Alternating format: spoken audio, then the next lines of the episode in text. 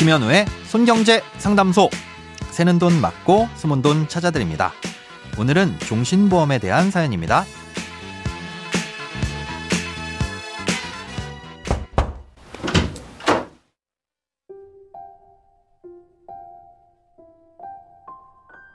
안녕하세요. 종신보험 고민이 있는 46세입니다. 2002년에 종신보험에 가입할 당시 공시이율 6.4%로 해약 환급금을 안내받았는데요. 45세 해약 시 원금 대비 20% 정도 많은 돈을 받을 수 있고 70세 해약 시 원금 대비 3.6배나 되는 돈을 받을 수 있다고 들었습니다. 그런데 얼마 전 알아보니 2억 넘게 받을 수 있다던 사망보험금도 줄어들었고 해약 환급금은 원금도 안 되더라고요. 보험사 말로는 나이가 들수록 위험률이 올라가서 보험금과 환급액이 깎이는데 그동안 이율이 낮아져서 처음 제시한 금액보다 더 많이 줄어들었다고 합니다. 종신보험이 투자 목적은 아니라는 건 손경제를 들어서 잘 알고 있지만 가입할 땐 이런 설명도 없었기에 노후 대비로 생각하고 있던 터라 고민이 큽니다. 지금이라도 해약하는 게 좋을지 아니면 최대 환급률이 될 때까지 기다려야 될지 모르겠습니다. 금감원에 민원이라도 넣어야 할까요? 최선의 선택은 무엇인지 궁금합니다. 오늘은 청취자 문인혁 님이 보내주신 사연입니다. 예, 가입하실 당시 자세한 설명을 못 들으셨다고 하셨지만 안타깝게도 20년도 더 지난 지금 민원을 통해 구제를 받기는 어렵습니다. 가입한 지 얼마 지나지 않았다면 모를까 20년이나 시간이 흐르는 동안 해당 상품에 대해 정확히 모르고 있었다는 주장은 인정받기가 쉽지 않기 때문입니다.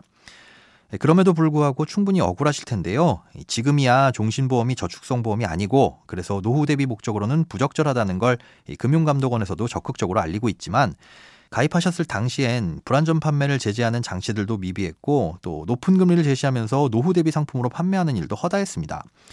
당시 교부받으셨던 자료와 들으셨던 설명도 그때로선 위법한 내용도 아니었고요. 결국 노후 대비 목적으로 쓰기 위해선 적합하지 않으니 조정이 필요할 것 같은데요. 단순히 저축이라면 이율만 따져보면 되겠지만 여러 가지로 고민하셔야 될 부분이 많습니다. 따로 보내주신 서류를 살펴보니 지금의 이율을 기준으로 했을 때 해약 환급금은 해마다 약 1%에서 2% 정도씩 늘어나는 걸로 보입니다. 그렇다면 해약을 해서 연이율 1, 2%짜리 정도만 되는 예금에 가입해도 마찬가지란 뜻인데요. 요즘 정기예금이나 채권금리가 그보다는 높으니 환급금을 받아서 굴리는 게 더 유리할 수도 있습니다. 보험을 그대로 둔 상태에서 환급금이 불어나는 건 세금이 없긴 하지만 뭐 ISA 같은 걸 만들어서 이 안에서 넣어서 굴리면 이 비과세 혜택도 받을 수 있으니까 세금으로 인해 발생되는 차이도 별로 없을 거고요. 다만 여기엔 보장 내용이 포함돼 있어 단순히 해약 환급금만을 가지고 따져보는 건 무리가 있습니다. 다른 보장성 보험이 충분히 가입돼 있고 이 종신보험에 들어있는 보장들은 전혀 불필요하다면 해약을 하고 다른 방법으로 굴리는 게 큰 고민되진 않겠지만 보장이 필요하다면 좀 자세히 따져봐야 합니다. 우선 주된 보장인 사망 보장이 필요한 상황이라면 해약으로 인해서 줄어드는 사망보험금도 따로 준비를 해야 되겠죠. 환급률이 가장 높아지는 나이가 59세인데요. 만약 지금 해약한다면 비슷한 수준의 보장을 받기 위해서 내야 하는 비용을 비교해 봐야 합니다. 46세에서 60세까지 1억 원의 보험금을 받는 인터넷 정기보험의 보험료를 보면 대략 2만 원대 초반 정도입니다. 1년이면 30만 원이 조금 못 되는 돈인데요. 아, 지금 해약 환급금이 대략 3,700만 원 가까이 되니까 이자로 치면 0.8% 정도 되는 돈으로 충분히 충당할 수 있는 금액입니다. 사망보험금은 이렇게 대체할 수 있으니 남은 건 기타 특약인데요. 상해 관련 특약만 있다면 손해보험사를 통해 대체할 수 있지만 질병 관련 특약은 그러기가 어렵습니다. 다른 보험이 없으시다면 이 종신보험을 유지할 수밖에 는 없을 텐데요. 그럴 경우라도 해약 환급금을 활용해서 노후 대비를 하고 싶으시다면 주계약의 일부만 해약하는 것도 답이 될 수 있습니다.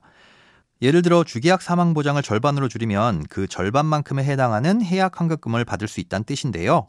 예, 다만 사망 보장에 연동돼서 특약도 줄어들 수 있으니 이 부분은 확인을 해보시고 지장이 없는 수준에서 결정을 하시기 바랍니다. 돈에 관련된 어떤 고민이든 상관없습니다. imbc.com 손에 잡히는 경제 홈페이지로 들어오셔서 고민 상담 게시판에 사연 남겨주세요. 새는 돈 맞고 숨은 돈 찾아드리는 손경제 상담소. 내일 다시 만나요.